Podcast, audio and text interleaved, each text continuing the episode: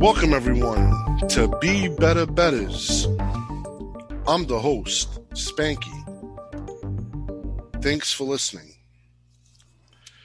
My guests this week are an up-and-coming professional betting group known as ProBet Vegas.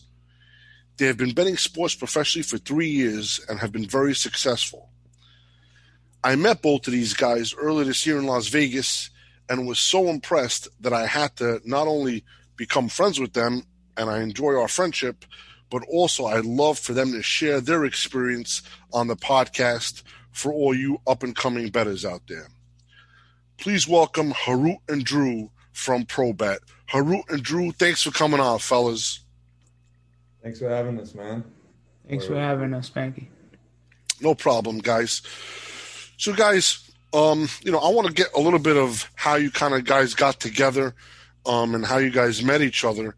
Um, usually I, I start with how life was growing up, but you guys are pretty young, so you know what I mean? I don't need to know what you know how life was back in the early two thousands. Let's uh, let's start with like how you guys met each other and what got you into sports betting. Drew, you want to go first? Yeah. Um, well, Harut and I knew each other for a long time. Um, when we when we started betting sports, we had met well over ten years ago playing basketball here in Vegas. Uh, we're both Armenian, so we both played basketball on an Armenian uh, team uh, here in town. And, you know, I met Harut. He was like fifteen, sixteen years old at the time. I was eighteen, nineteen. Um, and we've always had this fascination with, with betting. Uh, but things didn't really get serious until a few years ago. Um, you know, we I had I had spent some time away from Vegas. I moved to Florida. I'm just kind of giving you the truncated version, so we're not going all into to depths about this. But uh, I had moved to Florida, uh, and I was wanting to come back to Vegas. This was a few years ago, uh, and the opportunity arose for me to come back home. And when I did is when we started linking up, and we, we really started kind of uncovering things at a pretty fast rate. Um, but prior to that, uh, a lot longer ago, Um, you know, when I had first graduated from U N L V, this was back in like twenty twelve, uh, I was trading stocks uh, with my dad, and Harut and I, back, even back then, were, were really fascinated with the betting. Like we were like looking into different things, um, you know, trying to figure it out, but, you know, it was still kind of early for us. Beautiful. How about you, Harut? Well, yeah, like Drew said, we met a few years back, um, but prior to that, you know, I always had, I was involved in, you know, a lot of gambling in my family. My, you know, my dad was a poker player. Um, so I used to be around him a lot. We'd watch poker on T V, all the World Series of Poker events. Um, I'd watch him play on Poker Stars back when it was still legal in the States. Um, my grandpa was huge in um, betting boxing and stuff. So, I mean, pretty much from a young age, I was always curious about betting. You know, I was influenced by both my grandfather and my dad. So, you know, when Drew and I met, that interest or that, you know, my passion for betting was there. And as we played basketball together, um, we, we both realized that there was, you know, a similar interest for us, you know, outside of basketball too. You know, we were, we were both interested in betting. So you guys bet sports for fun at that time. You guys bet sports yeah. and, you know, Um, and you guys would say, hey, I got this team, I got that team. Like, you know, what did you guys compare notes and stuff like that? Who do you like tonight? Yeah, I mean, not just that. I mean, we were, we would just like, like I, for example, I was researching uh, the validity of a, of a Martingale system. And I spent like a long time trying to see if it was even like a worthwhile strategy. Uh, and I had like, you know, collected a bunch of data from, you know, a bunch of years past in college basketball, only to find out that it's a pretty shitty strategy. But, you know, at that time you didn't, you don't know what you don't know. So the curiosity kind of takes you down a path to learn things. Oh, that's beautiful. I, I, I remember, you know, learning craps when I was, when I was growing up, and I, you know, every single bet on the craps table, I, I solved and, you know, pr- proved it to myself that everything was just, a, you know, a negative expected value play. But it's beautiful to go through that and to be able yeah. to just prove it to yourself. It, it, it's fulfilling. Um, and I recommend everybody does that with every casino game. If you could just, you know, figure out and, and, and get into that process, I think it goes a long way. How about you, Harut? What did you um, do to, you know, realize, you know, did you explore any different systems, or did you fall for any traps early on? Yeah, I mean, you know, just like majority of people, when you first start off, you know, you're curious, you know, you're first passionate about sports, and then you go into the betting field and you think you got it all. And that's kind of like the path that I started with. You know, I, I opened up my first, you know, online account when I turned eighteen, and I, you know, I tried to figure out a way to, you know, make money. Obviously, it didn't work out at first. And then, you know, I spent a lot of my time trying to sign up for forums, see what other people were talking about, what kind of information there was out there. So I, I guess I was, you know, putting myself in a position where I was always curious as to what I can do next. What what strategy can I implement in my in my betting that will help me, you know, make money? I didn't really know too much about expected value and all these, you know, terms that, you know, are pretty much the foundation of making profitable bets. However, you know, I did, you know, have in the back of my head that every time I was going to bet something, I was going to try to find something that was underpriced. So back in um, two thousand thirteen, I was basically um, a part of this online community where there was like a bunch of sharps, and everyone was kind of coming out with their own plays and their own numbers, and we were just kind of collaborating. And I was spending a lot of time doing um, reverse puck lines in the N H L. Um, and at that time, um, they were um, pretty underpriced. Like I would turn like a favorite into an, um, an underdog, and they were when they were playing at home. And because the N H L totals were so low back in the day, I had put together some kind of model that was giving me an edge against um, against some of the lines that I was getting at um, Five Dimes. All right, that's beautiful. That that's great stuff. So, you know, you're starting. What community was that, if you don't mind me asking? Uh, I was part of a community called Z Code. Gotcha. Okay, so you're in the Z Code. You're on the internet forums, a few of them. Um, you're, you're you're chatting it up with other people, or you know, obviously when when when you're in the sports betting field, when you first come into it, you see a lot of touts and you see a lot of advertisement. Hey, subscribe to my service. Did you guys go into any of those? Yeah, we actually did. Um, you know, when, when you don't, you don't know what you don't know, right? So when, when you find first, like get introduced to a space, you're kind of like uncovering things. Some things you learn from other people telling you, and then other things you got to learn the hard way. Um, back when, we didn't know any better. We were naive. We had bought, you know, packages, uh, not packages, one package from Vegas Dave. I remember this was a while ago. This was like right around two thousand eleven, twelve, right around then.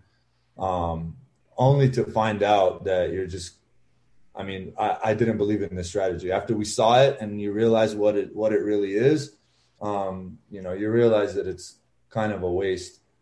Um, for many reasons. Uh, but, you know, I think I think it's good to go through that um, because you learn, you learn. Sometimes, you know, they say learning the hard way is the best way because uh, you really get something out of it. So, you know, we kind of learned that. Um, and you guys went partners on a Vegas Dave package? You guys said, let's go with you fifty-fifty or something? Or?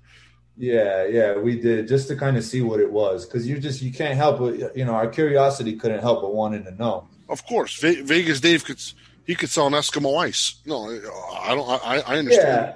Yeah, yeah, and I'm not. I mean, I'm not going to take anything away from him on the on the sales side of it. He's probably one of the better market uh, online marketers of our time. That I can't oh, yeah. take away from him. But Without as far as the betting, the betting information, it was it was trash. I mean, I'm of course, it. it wasn't good. So, okay, so listen, this is what we call, in, in any, in, in, at least in my, you know, in our business, you paid your tuition. Um, this is a tuition. And, and, and in order to get to school and in order to graduate, to smarten up, you got to pay tuition. So you paid your tuition, you know, you fell for a couple of traps there. Um, you know, tout services, and you looked into the Martingale thing. Um, you realized, hey, wait a minute, none of this is working. What was the first moment for both of you? Um, or any either of you could just take this take this answer.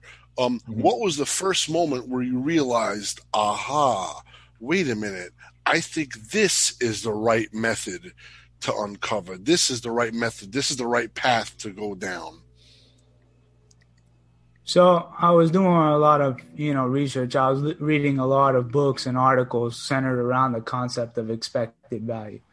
So when I when I was doing, you know, absorbing this knowledge, and Drew was in Florida, you know, a moment a moment clicked for me, and I was like, you know, I really got to run this information that I'm picking up over by over by Drew. I want to see what he's up to.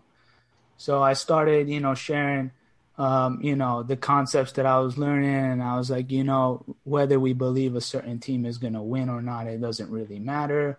These are, you know, how this is how we got to play it. We got to make sure that, you know, when we're placing bets, we got to make sure that the expectancy of their, you know, their their win percentage is, is going to beat the implied probabilities that we're getting. So just putting all of these concepts together helped us realize, like, this is the way to make money. This is the way, this is the formula that we need to apply in our betting decisions, and um, let's give it a go. Of course, you know, we still had to experience it for ourselves before we could really say, hey, this is working, or we, we wanted to make sure that we were actually making plus E V decisions when we revisited the whole betting thing.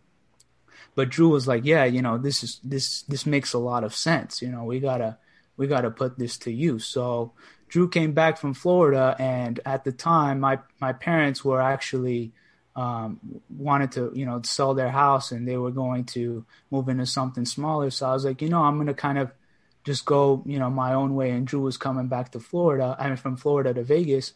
And it was kind of like a perfect time for us to be roommates. So Drew, Drew bought a house. Um, we moved in together. We, we started applying some of the stuff that we had picked up and talked about. And it was the start of the M L B season. And we just, We we gave it a go. Um, we started applying the uh, principles of expected value and trying to get, you know, the best source of um, information possible, and make sure that we were getting bets that, you know, were plus E V. Now, when you say plus E V, there's two there's two methodologies, you know, at least in, in my opinion, to be able to beat this game. I call them, you know, there's a bottom-up approach and a top-down approach. A bottom-up approach where you're handicapping games, creating models, cranking out a number, comparing that number to the bookmaker's number. If there's enough of a discrepancy, you execute a trade. That's a hard thing. That's a hard way to make an, uh, to to make a hard living, not even an yeah. easy living. The other way is what I do, is the top-down approach, where you're looking at numbers, you're looking at lines, and you're looking for off lines. You're just looking at lines that are different and looking at trying to beat the closing line.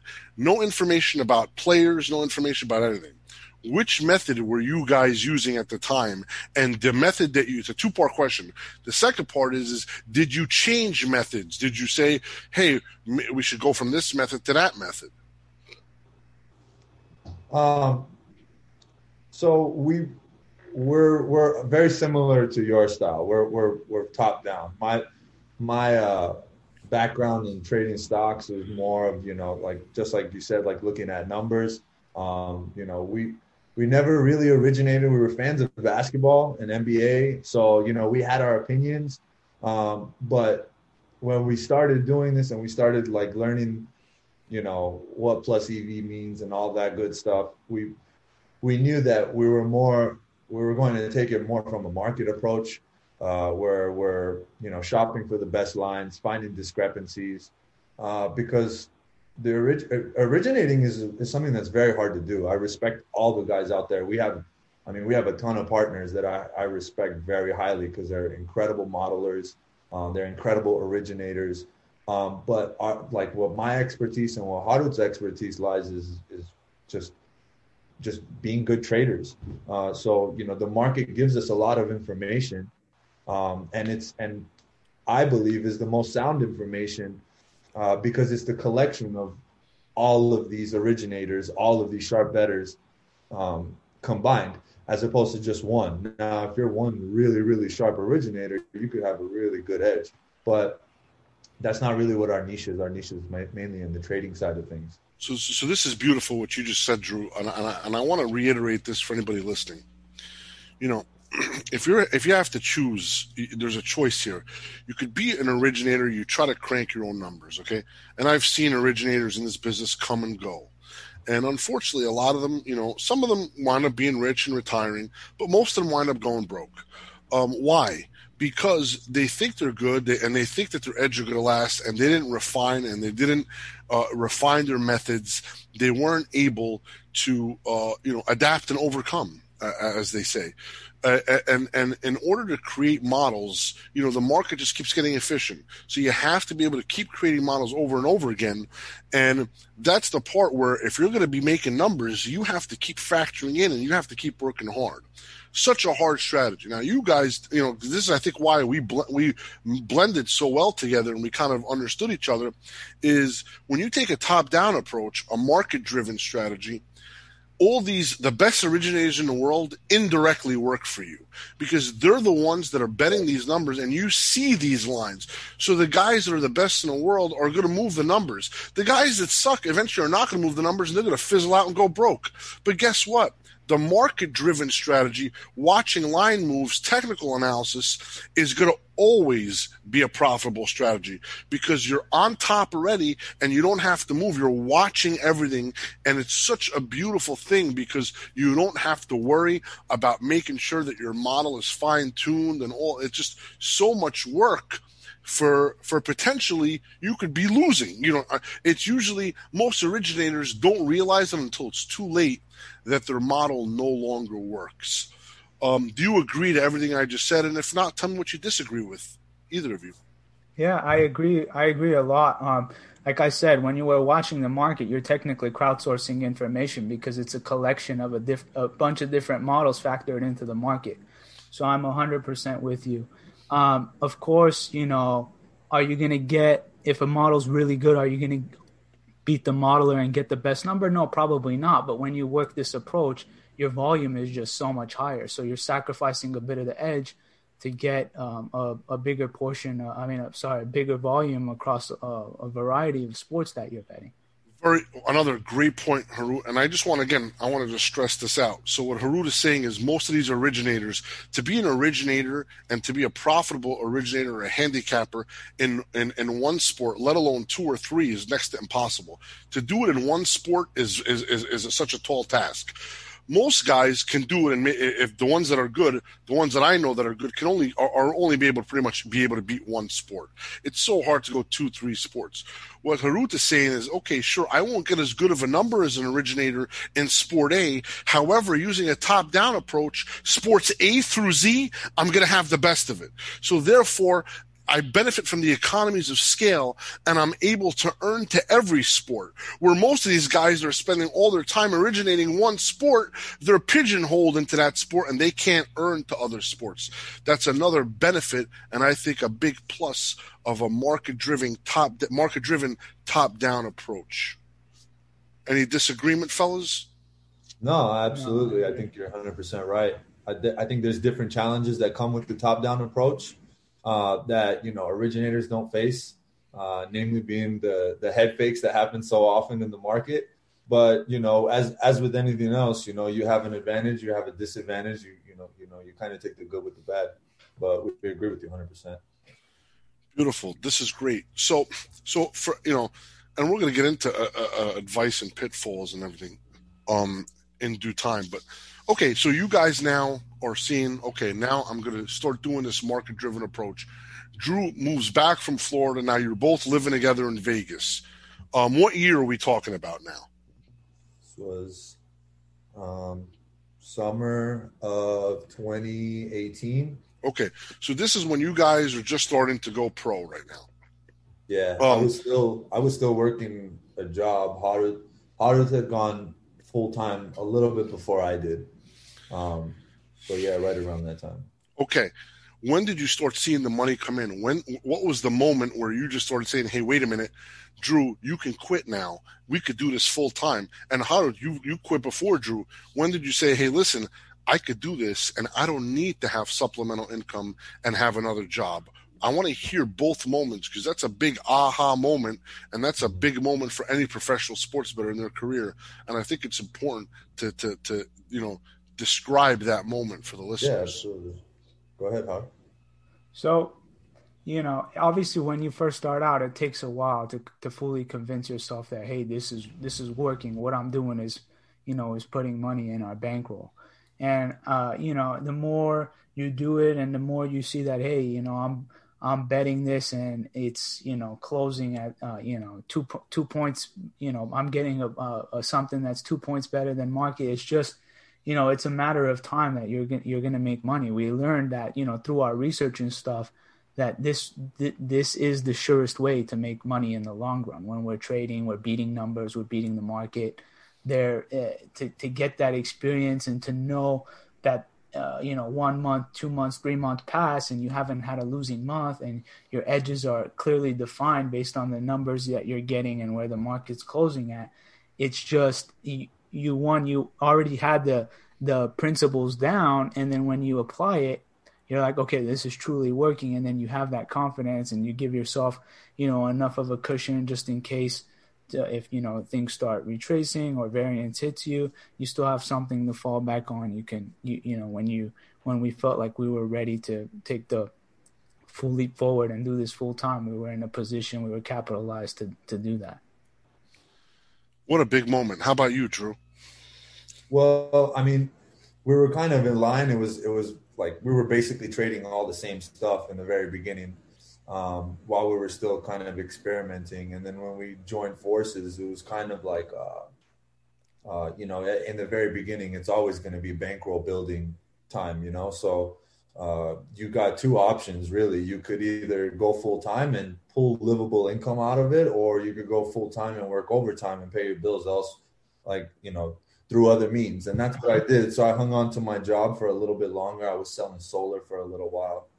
Um, I was, you know, pretty much my own boss. So I would just work on my own time around the trading. Uh, I had, I actually had a part-time job at T-Mobile Arena too, working the nights games, uh, in the suites and stuff like that. And, you know, it's for, for people looking to make that transition, it's really difficult, especially if you haven't been in like a ten ninety-nine only life. You know, I was in commission only sales for two, two, three years prior to coming to this. So, you know, like for me, it was it was a little bit easier transition than it than it will be for most, because when you're in commission only anything, you you eat what you kill. So if you if you can't if you can't make anything, then you're not getting paid. So um, and that's and that's a tough thing to swallow, especially in the sports betting world, because a lot of people they'll go put a, they'll go put a bet in, they'll win the bet, and then they go spend some of that money like immediately. We didn't touch any of the money we made for the first year and a half, two years. Um, so until obviously when, when we decided to go full time, like, okay, we're, we're capitalized enough to where we can at least pull out a little bit monthly to just cover our expenses, but everything else I'm leaving in the bankroll so that we can let it uh, continue to accumulate. Cause our ultimate goal was to just continue to bet bigger and bigger per game. Um, so that's kind of where it was. Also, the first couple, the first couple months, or the first, you know, even the first year when we were doing this, you know, we were always focused on improving our number, like making our number better. So if we would play a money line, you know, we got value. We would try to reduce our variance by, you know, taking the other side also at value. So it was just, you know, as we were first starting off in the beginning, we wanted to make sure that we were doing whatever we could to make sure that our, our bankroll was, was growing as the months were passing. You, you were able to scalp games, middle games to increase your bankroll, which is perfect. Um, that's how I started. That's how I increased my bankroll. Um, you know, there's. A, I'm, I'm just trying to think. I'm trying to put my mindset in somebody new that wants to take the leap, because I get messages all the time. You know, I think I got it. I think I know how to beat this.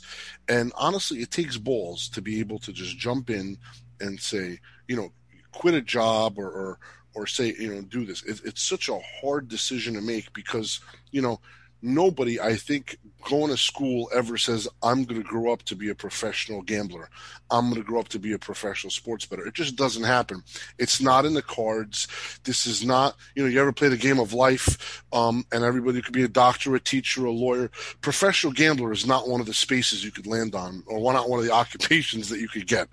So, you know, It, it, it's such it's such a huge step, and um, you know how how do I want to talk mentally, because mental state wise, you know, Drew mentioned, you know, you eat what you kill. He was in sales. Harut, you weren't in sales, were you? Like, how did you say, man, I, you know, I, I could do this, and I'm going to do this full time and not have a backup income? No, as a matter of fact, I was a lot more, you know, unstable with what I wanted to do. I was going to school. I was trying a job. I tried a business. You know, none of it was working out. So that aha moment, my my epiphany moment with sports betting was like, I actually found something that I like. And I had something to compare to. You know, I had my school to compare to, my other businesses, my other jobs. So it was like, for me, it was once I realized I really enjoyed betting in terms of like doing this, you know, as a real job, not just for fun. When I understood the, the dynamics of it all and I started applying it, I realized that for me to do good work, I had to really like what I do. So anyone who, you know, who's, you know, looking to get into this business or has the interest to, you know, try this out and transition into doing this for, you know, potentially a living, like you have to really, you have to like it and you, you have to be, you know, passionate about it because it's what really, it's what, it's really going to set you apart from, you know, your other typical bettors. I think that, you know, this business, you need to put a lot of effort into it, a lot of hours. It requires your attention. You know, Drew and I work a lot. So it was one of those things that, you know, my dedication to it, you know, my my commitment to this whole betting thing, even through the good and bad months, has always been to just, you know, stick to it. And I, I and that comes from really liking and enjoying what I do. Beautiful answer. Um, you mentioned, Drew, and you work a lot. Describe what a lot is and, you know, how many hours a week do you work, Haru? I mean, Drew likes to always say, you know, we – It, the, this job is twenty-five hours a day. It's kind of, you know, it's an exaggeration of reality, but, you know, this business is nonstop. You know, something can come up at midnight, some information hits it. You, you just got to be around. So it's one of those things where there are no really set hours set in place. I mean, you kind of just have to be readily available. Like if you truly, if you want to truly get the the maximum out of this, I mean, you know, when opportunities are falling from the sky, you don't want to be away from the opportunity. You want to be there ready to, to capture it and take advantage of anything that comes in the market. So, I mean, a typical, you know, a week like this, you know, Drew and I were lucky to have each other as partners because we're splitting most of the workload. But between the both of us, we're getting, you know, one hundred forty hours of screen time per week. Um, so, you know, there's a lot of uh, eyes on the screen at any given time. You guys are working approximately seventy hours a week each. Um, you know, now what if somebody got, what if, you know, Whiny Willie comes along and has a question, you know, how do you balance family time? How do you balance life? Uh, what do you say to a guy like that? You know, somebody that's just asking you a question. So I just recently got married last year and, um, you know, it's one of those things where, you know, if you have a wife who loves you and a wife who supports you, she's not going to really complain much about you spending a lot of time for working because she's going to make that sacrifice. But within you, you know, you you still, you know, you feel bad. You want to make that commitment for family because they're important. So you really have to, you know, find yourself, you know, a good, you know, uh, teammate, you know, like I found in Drew, who's who's given me the ability to, you know, trust him while I'm not on and he trusts me while he's not on. And it's one of those things where having a partner has truly helped us at least get um, the family time that we need to make sure that things stay balanced. Um, there's a lot of, lot of stuff that goes on outside of work too that's going to need our attention. And if we get caught up in work twenty-four, you know, seven, um, it's going to come with a few drawbacks. And the best way to, to, to make up for that is to make sure that, you know, you're, you're putting yourself in a spot where you have uh, time for your family too. It's a tough balancing act, and I think both of you guys do a fine job in helping the other guy out. Or both of you guys on this, you know, working at the same time often, or that usually doesn't happen. Usually during the busiest times. Um, obviously, Saturdays, all hands on deck. Saturdays, usually Sundays, there'll be some overlap, but pretty much most of the rest of the week, um, you know, we'll split. We'll split the day in half so that we're covered on screen from, you know, five a.m. to about nine p.m., sometimes obviously later. Uh, it, rem- it reminded me of, like, one of the conversations you and I had a, a week ago. It's like you said, you know, money's falling from the sky. I'm not going to be like, hey, I'm clocking out. I'm going to leave. I'm just going to – I'm going to grab my bag and I'm going to start grabbing. This is one of those types of businesses you can't really control when the moves are happening. Uh, you can just hope that you're in front of the screen uh, and have enough outs to get down how much you want to get down on those bet on those bets. Um, so we just we kind of have this motto of just do whatever it takes, and we're young, so you know we have the energy now uh, that we probably won't have ten, fifteen, twenty years from now. So you know you got to strike while the iron's hot. I love it. Makes sense. This is just it's music to my ears. I I listen to both of you speak, and you know it's such. Uh, I, I I see a younger me, and when I you know I, I just you know you guys are, you know I admire you greatly, and, and I love the hunger in both of you. Um, you guys are hungry and you want to succeed, and it's not whether you guys are going to succeed or whether you're going to make money. It's how much you're going to make, and and it all it all just depends on how much work you're going to put in. So all the credit to you guys. Let's talk about, um, I, w- I want to discuss, you know, different tools and, and what's important. Um, you know, um, you know, again, a young up and coming bettor is like, oh man, I got this great model, or, or I, I know how to, you know, uh, analyze market moves. Um, if I knew how to analyze market moves, is market moves alone going to be able to make you successful? Is a great model alone going to make you successful? What's What do you need? What more things do you need in this business to be successful, in your opinion? Well, um, you know, in terms of being successful in this business, there, I think there's there's a lot of different ways to go about it. Right. Like you said, you know, there's some modelers, there's some market traders, but the, the best answer is always going to be all of the above, combination of everything. Um, he who diversifies his his portfolio, you know, faces the least amount of risk, um, generally speaking. So, you know, we like to we like to, you know, explore different things. I think curiosity is very important in this space, because um, if you only focus on what you know, Um, and you're unwilling to learn new things, and you're unwilling to explore new things, then you're just going to be stuck on what you know, and, and that's it. Uh, I think one of the things that has kind of set us apart uh, is our curiosity and our willingness to trade pretty much any sport under the sun. Whereas there's a lot of guys, they say, all I do is I model this, and I've been doing this for X amount of years. And, you know, I talk to the guy and they're betting smaller than, than we are. Um, so it's just kind of one of those things where I think I think having as many different tools in your toolbox will help you do more things, if that makes sense. And that's kind of the philosophy that Harout and I have, have adopted from the very beginning. Uh, and it's worked well for us. Harout, anything to add to that? I mean, what Drew said pretty much covers the most of it, but, you know. You know, stuff that we're using on a daily basis, you know, social media is good to us, you know, we're staying on top of information. Uh, you know, our, our real-time odds software, we have multiple, so we're able to see what's going on with the market. Um, these are just a few of the tools that we use on, on a daily basis.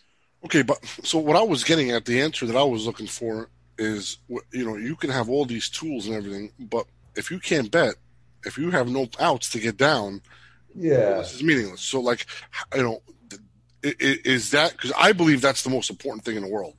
Um, you guys know how to win already. Okay, now this this might, you know, you guys know how to win. If you have enough outs and if you are able to get down, you could win. Um, winning now has become, in my opinion, at least just for me, and I, I can't speak for everyone, but for us, winning is trivial. And I know that might sound, oh man, you know, winning is not trivial. No, winning is trivial. I've been doing this for so long, I know how to win.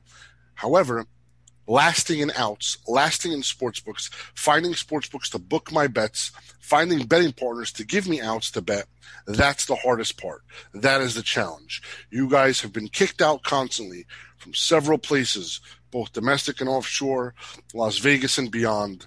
How do, are you able to find ways to be able to maintain a sufficient out pool to continue your business? I think I think Twitter was a really big game changer for that. Uh, you know, when we first started, we weren't really uh, facing the trouble of, you know, getting kicked out everywhere until we started getting kicked out. And then, uh, and then, you know, we kind of resorted to Twitter. And that's where we we started meeting a lot of really cool people. Um, we have a lot of amazing partners. I mean, shout out to all of our partners. And I, I agree with you, Spanky. Like w- once you learn how to win, that part of it just kind of becomes automatic. It's not easy by any mean, by any stretch of the imagination, but I feel like there's a lot harder things, um, such as replenishing accounts, uh, not just replenishing accounts, but keeping partners happy, because it's not just about me. Uh, if I was to middle every game and I was to take neutral E V spots and a lot of my accounts, my partners would come to me and say, yo, W T F, you know? So uh, it's also keeping partners happy. Um, And also having the technology, obviously, like a real-time odds software, like Harut said, is absolutely necessary. Um, having multiple outs so that you can get the best of the number is absolutely necessary. Um, and, you know. Like, we, I, I want to list these. Multiple outs, real-time odds software. What else are we missing, fellas? Um, I think we're, we've gone into the age of, of sports betting where uh, it's – It's really a battle. It's it's you're you're really just racing. It's who has the who has the best technology and who has the best information. I think those are the two key components. And when it comes to technology, I mean, robot betting has really kind of taken over. It's doing the same thing that I saw it do to the stock market when I was trading stocks. Um, so I think robot robot trading is going to be the future. Um, and I think having access to the fastest information Um, is is very important. I mean, you've built a very good business based around that. Yeah. Um, so, so, but you guys also use robots. Yeah, we've recently started. Yeah, um, you know. And how was that? How was that transition? How big was that move to be able no, to go he, he to much, be able to fully automate, uh, or not fully or partially automate your betting process? I'm going to help us get a lot more down. That's for sure. Um, but. I think I think it's nece- I think it's a necessity. If you're going to become a professional, um, it's just kind of part of the natural progression. Um, by the time you get to the point where you're betting five figures a game, five plus figures a game, you're just not going to be able to do it all by hand, at least at a really successful clip, not in my perspective, but to yourself. Perfect, Drew. That's how, I, I couldn't agree more. Um. Okay, so, you know, let's talk about, you know, you guys deal with the offshore world a lot. Um, I want to talk about laydowns. Uh, I was recently asked this uh, on a Q and A. How do you handle when somebody doesn't pay you? You know, how, how, you know, it sucks, but it's just part of the business, being in the credit business. Um, yeah, there's only so much you can, you know, you know, do. I mean, you're not going to go and, you know, break the law or hurt somebody for doing that to you. It's just, I've always been a big believer. I've talked about this with several people. You know, you just kind of have to put that as part of the realistic expectation of this business. And it sucks. Yeah, you get laid down, but at, at the same time, you know, you know, reputation holds a big part of this business. So generally speaking, you can at least do your due diligence and and do your best to avoid that. But in, in the instance that it does happen, you just, you kind of have to, you know, go in with the mindset that, you know, what goes around comes around type thing. And I, you know, I've dealt with laydowns in the past, you know, Drew has dealt with his too. And um, I know from experience also, um, you know, thanks to you, I know when we met, we, we talked about this um, a bit when we, when we initially met last year. And it, it this goes back to my point that it, it, it pays to know people in this business, because there's, you know, people are going to help you out just the same way that you did. Um, and then, you know, there's going to be an instance where, you know, someone else is dealing with the issue and you're able to help them out. So to some degree, anytime you get a lay down, it's not, it's not necessarily completely gone forever. Um, there is still certain instances from my experience where we've gotten it back. But I think that you just kind of have to account for that as part of this business when you're, uh, you know, doing doing what you're doing. It, it, it, you know, laydowns are a part of it, and um, it's um, it, it's just a part of the business. And like you said, what goes around comes around. Listen, you know, the, the thing is, is it, reputation is everything. Um, the people that lay down on other people are not going to be able to last in the business long, um, and the word gets out. And you know, that's why the solid people share information with each other. um, and and help each other know who's good and who's not, because it's a small network of people in this business. Um, if you're if you don't know somebody in this business, you usually know somebody that knows somebody. So it's it, it's so um, you know, the guys that lay down or the guys that have done the wrong thing, it's known already. And if they think it's it's hush hush or it's kept hush hush, that's definitely not the case. It's it's well known by everybody. So, you know, and and, and those guys get shunned or um, get ostracized from the business because um, you know, it's reputation is everything. So well said, uh, Harut. I want to talk about um, about you know let, let's talk about bad runs and and and, and you know, because everybody goes through them. Um, And I think this is an important thing. Um, I like your intake on this, Harut. You know, let's talk about, like, you know, when you have a bad day or a bad week or a bad month, or, you know, things are just not going well. You're getting the best of it. You're trading correctly. Um, you're getting good numbers. Just, you know, you're not winning.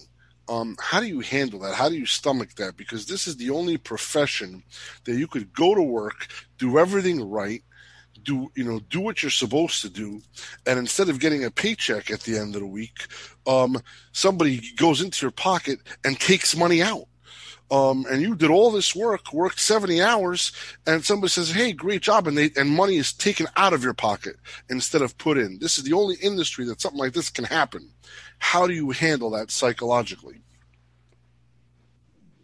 I mean, it's tough, especially if you're used to winning more than you're losing. I mean, you don't really deal with it that often, and this past week was a perfect example of that. And um, you know, it's not always going to go our way, so in certain instances where things are not going right, what really helps me is to, you know, compare those moments with all our good moments. You know, this week's been bad, sure, but you got to kind of think of the entire picture, because if you try to zone in on just what's gone wrong, you know, you'll start dwelling on that and you'll lose sight of, you know, what, what truly matters is the, the decision making. I mean, the outcomes we can't control. And I tell Drew all the time, what what matters most is, you know, making our decisions and let the outcomes play themselves in the long run. And I I can't stress the importance of always setting realistic expectations, because anything at any given moment, any day, any week, um, things can things can heavily go against you. You know, you can just be taking, you know, big hits, you know, things are losing, things are not going right. You can't seem to catch a break. But at the same time, I mean, th- that's part of the entire picture. I mean, if you really think about it, what if you had, you know, not as good of months as you've been having, and that bad week or that bad month was just, you know, balanced out and spread out evenly across all your months? You would never, you know, really feel it. So it's just one of those things where you have to, you know, be be realistic with the expectations going into this business. It's not always going to be sunshines and rainbows. Well said. You know, I, I think what separates the professional gambling industry or professional sports betting from any other business is you can have good week, good week, good week, and then bad week. And most people, you know, in their psychological nature, they would rather have, instead of, you know, good week, good week, good week, bad week, they'd rather just have okay week, okay week, okay week, and okay week. Never a bad, because people would rather earn less over the four weeks total in aggregate and work a regular job than stomach the bad week. And I think psychologically, guys can't handle that. It's a special kind of person to be able to stomach a loss, a losing week. Guys can't do it. There's so many people, and again, this is just walks of life of what I've talked to, you know, and and and it's tough. It's not, you know, you're not born with it. I think, you know, human beings in general don't like to have a roller coaster ride. People like to have smooth sailing, just nice and straight. I get my paycheck, I clock in, I clock out, boom, boom, stead, slow and steady. I know it's coming. Being a professional gambler, you're on a roller coaster. And there are obviously, if you're a professional, there are more highs than lows. But it's how you handle the lows that separates uh, the pros from the wannabes. You guys seem to have a great head on your shoulder to be able to do that. You said it wasn't easy, but you believe in yourself, Harut. Um, did you always feel that way? What got you to that mental state of knowing that I should believe in the long run? You aren't born with it. No, you aren't. But as I said, when you have that experience and you have something to reflect on, and you know the success that you've gotten from this business up to the point of, you know, taking a big hit or or a bad stretch of losing, you have something to fall back on and say, hey, you know what? I was, you know, crushing it for, you know, eleven months straight, twelve months straight. I did not have a losing month. And when you have that experience, you know, you have that confidence and belief that this time will pass, because sometimes it is going to rain and it's going to rain hard, but you can't expect, you know, that to, to last forever. Eventually the sun's going to come out again and you're going to experience, you know, the good, the good winning months that, you know, you've, you've had for, you know, more than the, the bad losing months. So it's one of those things where I think if you have, you know, that experience, that taste of success, um, the, the losing months are, are not going to uh, impact you emotionally or, or mentally as much, because you know that what you're doing works and it's just a, a you know, a, a bad, a bad run that you're going through. You feel the same way, Drew? You can handle bad runs? Yeah. I mean, I mean, I traded stocks for a little bit, so I have my fair share of losses. Um, obviously, it's slightly different in a sports betting game, but yeah, I think I think sports betting, one of the one of the most uh, unique aspects of it is it really it really um, it really shows us like all of the cognitive biases that we as humans have, and some of the pitfalls and kind of our way of thinking. Like what you said earlier, how some people would just rather have four okay weeks than two really good weeks and then two losing weeks. To me, I don't really give a shit as long as I'm making money at, at the end of it. Whichever's going to yield me more, I'll stomach the bad. Um, but that also goes with being confident and believing in what you're doing. So I think that has to be there uh, in order to do that. Self-confidence, huge, huge, huge part of it. You know, um... So when I first met you guys, you know, you guys, we met at the Long Bar at the D last time I was in, uh, in, in, in I think it was January, February. Yeah, and, right before the pandemic. Yeah, right before the pandemic. And you guys really impressed me. You guys, this is, you know, you guys were doing it all. You, you mentioned a lot of names in the business, mutual friends that we had. Um, since then, what have you guys, you know, what things have you learned? You know, I know it's only been less than a year, but Um, how have you gotten through this pandemic, and what have what, how have you adapted? Man, I mean, where do we even begin? I mean, pandemic was kind of it kind of threw a curveball for everybody. Um, you know, there wasn't any sports for a little while, so we were kind of just like going stir crazy. You know, sitting around, we we weren't working for several months, um, and we didn't really know what to expect. But when when you know, sports betting came back around, you know, it was kind of back to business, but things were slightly different. But I think the biggest thing that we learned was to be adaptable. Um, adaptability is super important because things change all the time. Nothing, nothing ever stays the same. Markets change, opportunities change, edges become available, and then they disappear. Um, so being fluid and adaptable, I think, is one of the biggest things that we learned. Uh, is is of utmost importance, because uh, without that characteristic, um, if if what you're doing just ceases to exist or stops working, then you're kind of screwed. You're sitting there without a, a backup plan or something to do. So uh, I think I think being adaptable was was one of the biggest things that we learned in the last year. Um, Along with, along with, you know, joining Twitter and really like meeting a lot of partners that way. I think that was a big thing that, that kind of gave us a nice boost this last year. You guys, uh, my head trader, Luke, who's I think one of the best in the world at what he does. Um, when he came in and I taught him the business, he, uh, I showed him what I knew. He took what I knew and put a little bit of his own flavor in it. And now he does his thing. And, um, and he does his thing, and sometimes him and I might not agree on everything, um, but that's fine. Uh, he, you know, he put his own sprinkle on it, and, and and that's what you're supposed to do, because nobody can bet the same, nobody can see things the same way, et cetera, et cetera, et cetera. Do you guys differ in any way? And if so, where do you guys differ? You know, is there ever of, I, I wouldn't have done it that way. You know, I know you guys are best of friends, you guys are partners, but is there things that you disagree on that maybe, you know, you guys don't see eye to eye on, or maybe you guys have had to learn to adapt to the other person's perspective? Um, did you talk things out? Because, you know, there are groups out there that might have partners, and I think it's important to explore how you guys are able to hash disagreements out.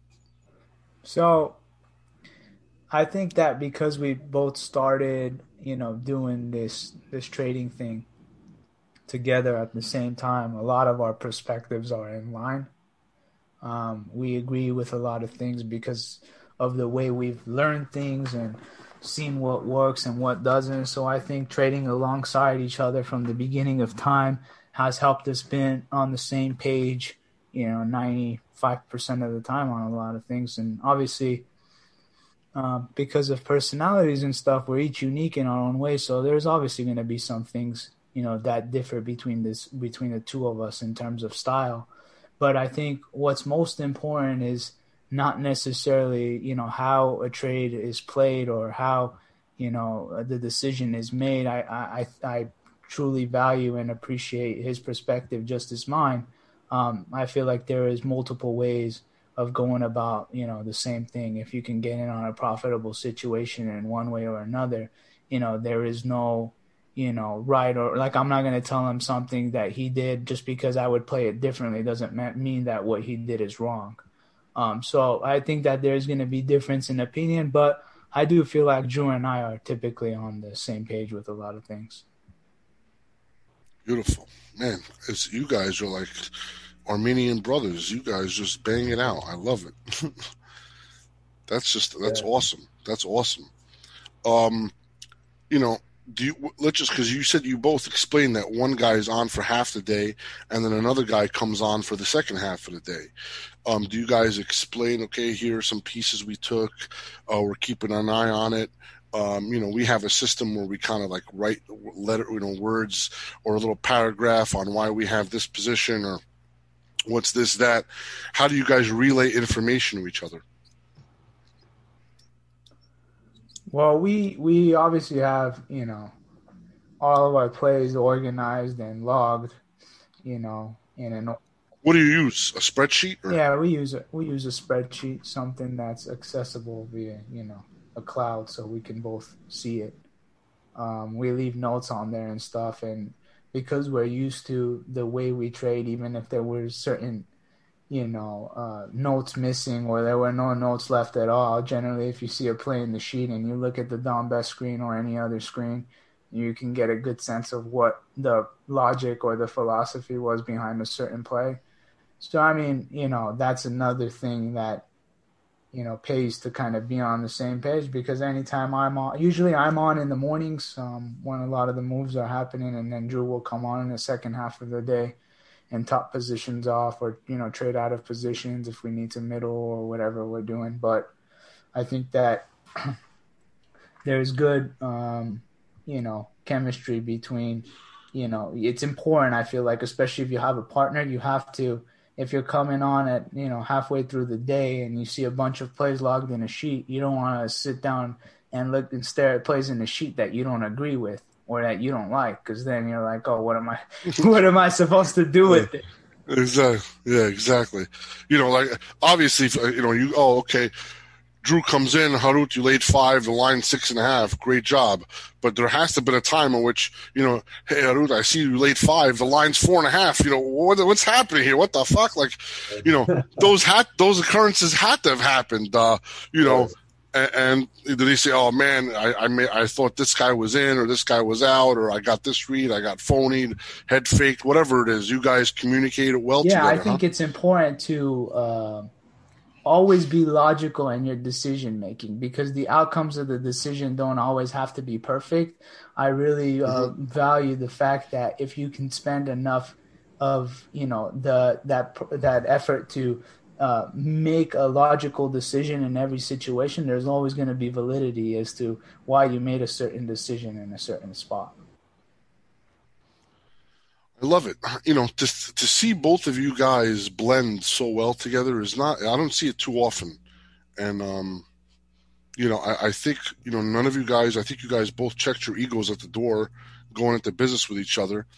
And, um, and I, I think you guys really, really blend so well. You're like brothers, it seems. Um, you guys really bang this out. Um, so all the credit to you. Um, you know, You know, I guess you guys were basketball teammates. That did that help? You know, you guys were already part of a team, and you kind of just brought it to the betting stage. Yeah, yeah. I mean, uh, you know, we've always been really good friends, but I think when we started betting, it just kind of took took off to a whole different level. Um, and you know, I think you're definitely right in terms of checking the ego at the door, because this is one of those businesses that uh, there's there's a lot of ego in this game. I've noticed, we've learned just by being in it. You see all the different players in the game. You could tell, you know, these people feel very strongly about um, their opinions, and you know, our approach is kind of like, you know, my opinion doesn't really mean anything.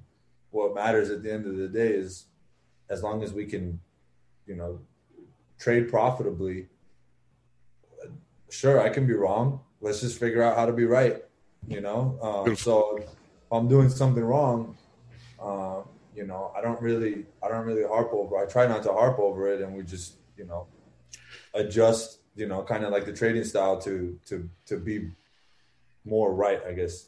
To explain. Be better bettors. Exactly. Be better bettors. Sounds familiar. Speaking of which, the name of the podcast is called Be Better Bettors. I always ask my guests, if you could give one bit of advice, but you guys, you know, given that, you know, you guys are, are young up and comers and you guys have just recently gone pro, I want to give you guys each a minute to say whatever you want. You could bullet point it. You could do whatever you want, but I'd like you to give out information to somebody that's looking to take that plunge. You know, can I be a pro, or can I actually earn to this? Or can I do this as a hobby and lose less? Whatever it may be, just to be a better, better. What can you give? I want to start with Harut.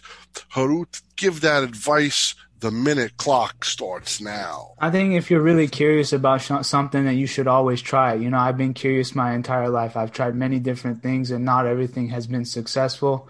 Um, and that's okay. Things are not always going to work out. You're going to fail a lot of times uh, more than you're successful. But once you find that one thing, it's going to make up for everything else that's failed you in your life.